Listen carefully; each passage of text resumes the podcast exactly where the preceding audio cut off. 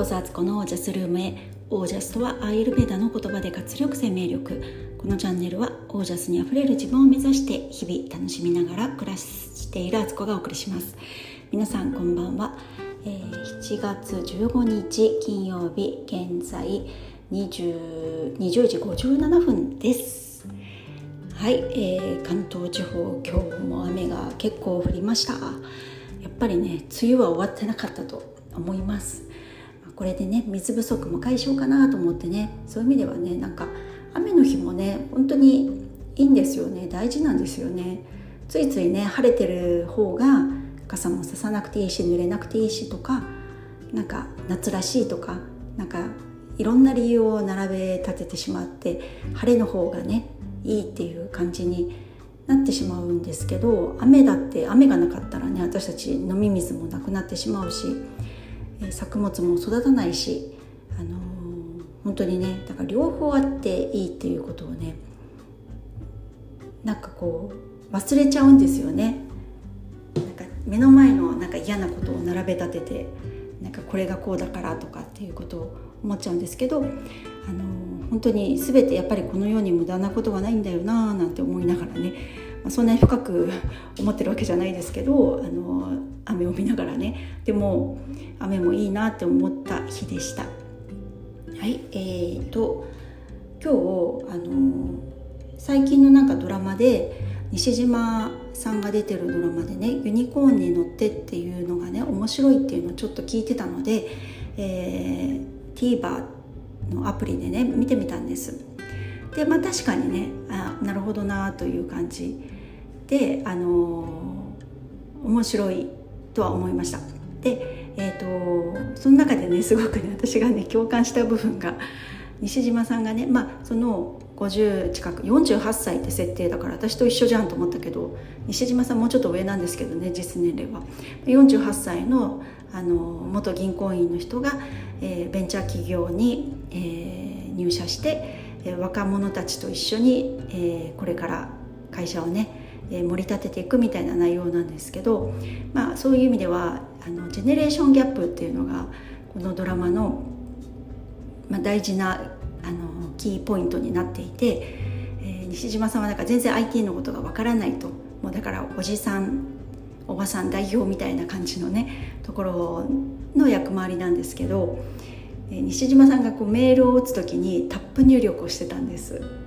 あの「あいう」って打って出そうとしたら「あ」を3回押すっていうねあれですよ。で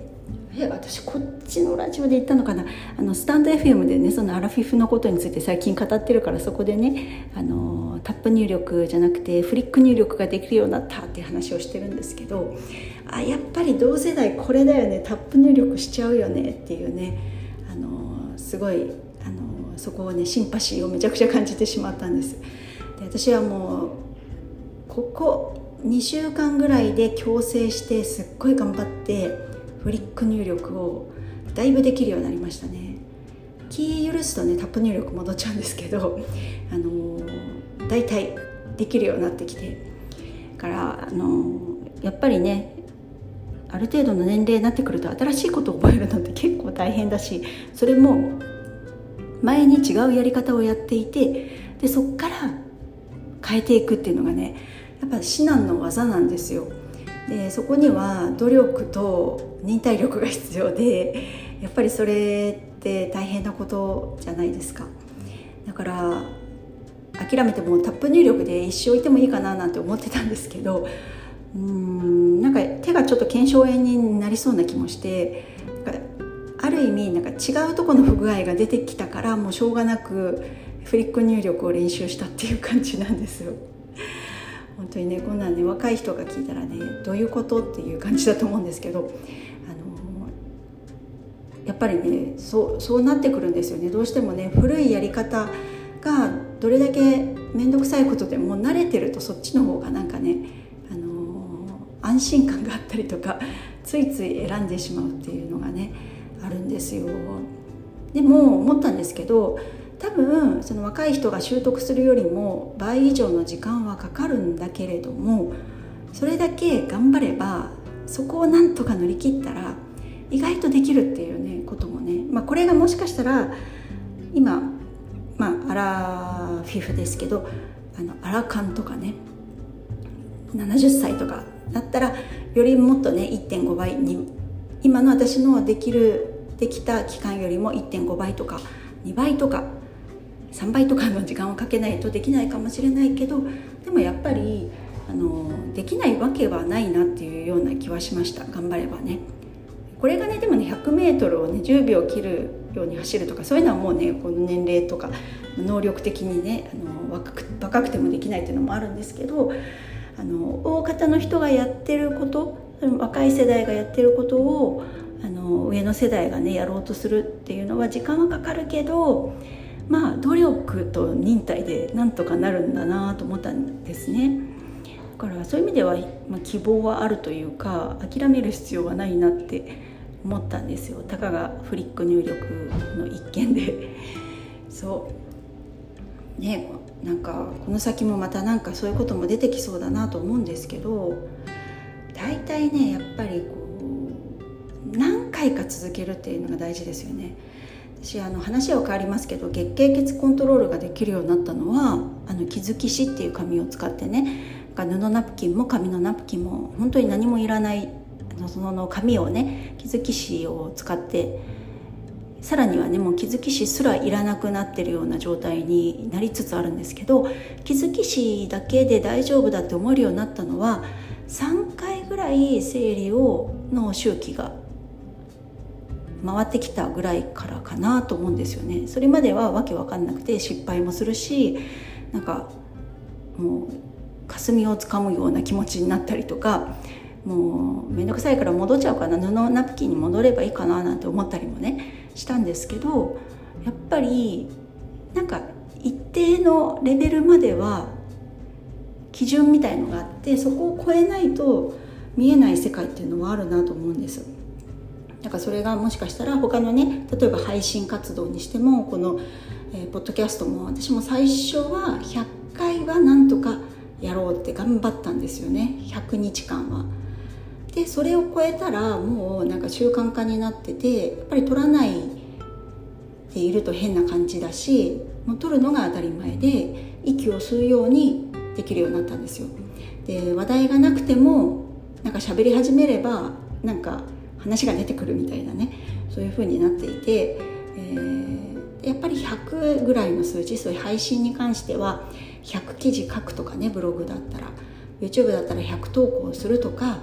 インスタも100日間続けてみるとか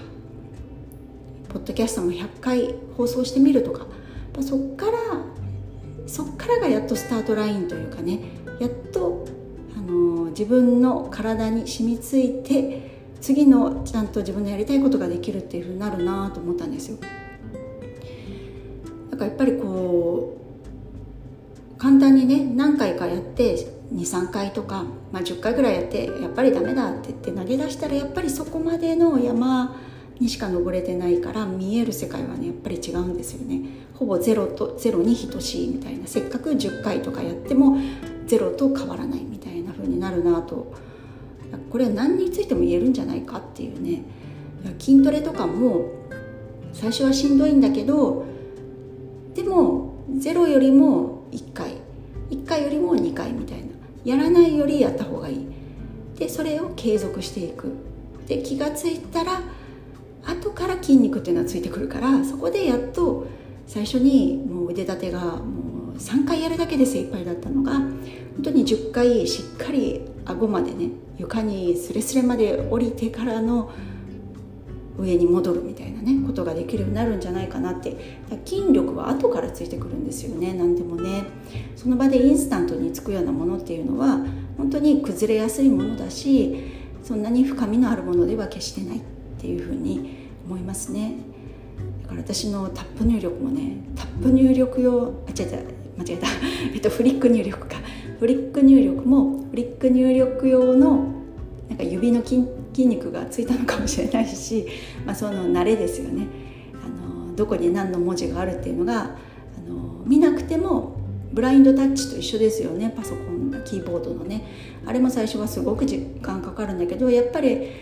何万文字ぐらい打ったところでやっと指が文字を覚えてくれるみたいなことにねなってるんだよなと思って努力することは本当にやっぱりそういう意味では大事だなと思います。ただ、まあ、苦しいだけのね努力根性みたいなね。っていうのがなんか無駄な努力根性はしなくていいんだけど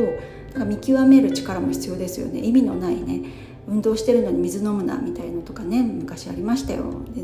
うさぎ跳びやらされたりとかね。本当に何なんでしょうかね。あの今となっては非常識なことですけどああいう昔言われてたねそういう努力根性みたいので無駄なこともまあ後になって検証されてやっぱりそれは本当にやめてやめた方がいいってことになることもあるんですけど必要な自分が向上していくための努力っていうのはあの自分のやっぱり眼力でね見極めてね、えー、そこにやる価値があるんだったらやると。で最初のうちはなんかいろいろブーブー言わないと。とにかくただやるだけ。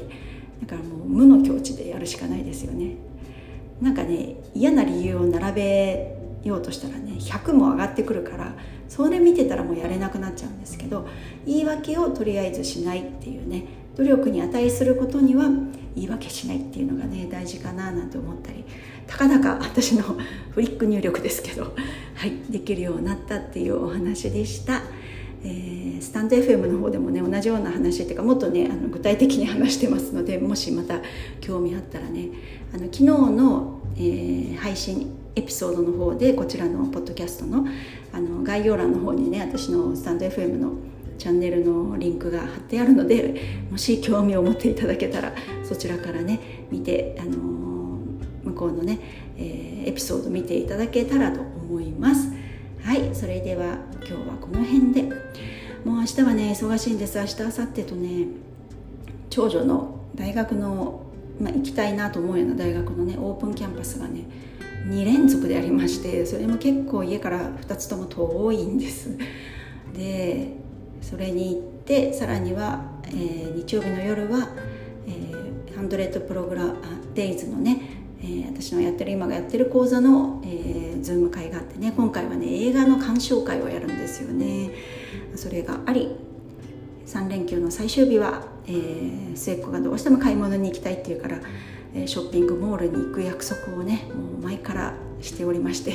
それに行くとだからもう3連休目いっぱい私は動いておりますでもこれも大事な努力というかねするべきことだと価値のあることだと思っているのであの楽しくやっていこうと思っています。はいそれでは今日はこの辺で皆さんの暮らしは自ら光り輝いてオージャスにあふれたものです。オージャス。その努力はきっと引き締まった筋肉で戻ってくる。